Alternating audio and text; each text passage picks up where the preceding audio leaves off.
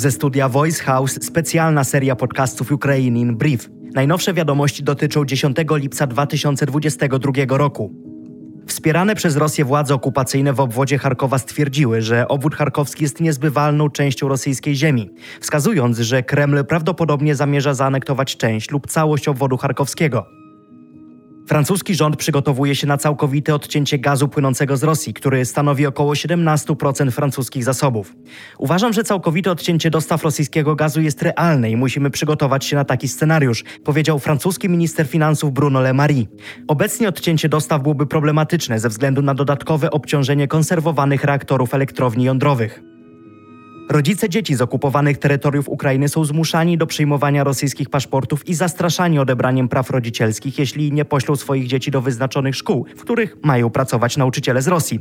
Informuje o tym ukraińska sekcja Radia Wolna Europa.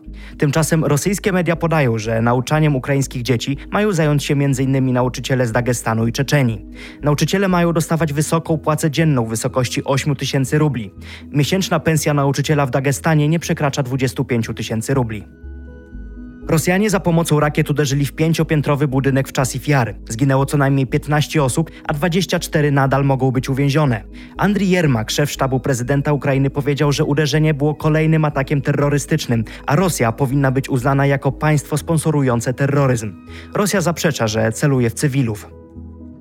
Strona ukraińska co trzy dni zwraca się do rosyjskiego Ministerstwa Obrony, by otworzyło korytarze humanitarne i pozwoliło ewakuować mieszkańców miasta Melitopol, powiedział mer tego miasta. W mieście przebywa od 60 do 70 tysięcy osób, które zdaniem mera Melitopola traktowane są przez Rosjan jako żywe tarcze.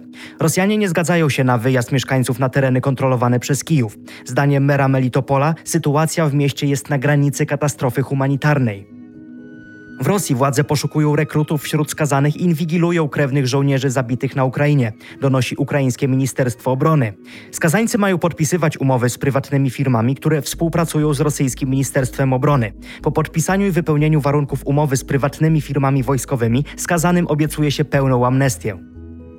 To było Ukraine in Brief od Voice House. Kierownictwo produkcji Dorota Żurkowska. Redakcja Agnieszka Szypielewicz. Dystrybucja Olga Michałowska. Realizacja Kacper Majdan. Dźwięk Kamil Sołdacki. Redaktor naczelny Voice House Jarosław Kuźniar.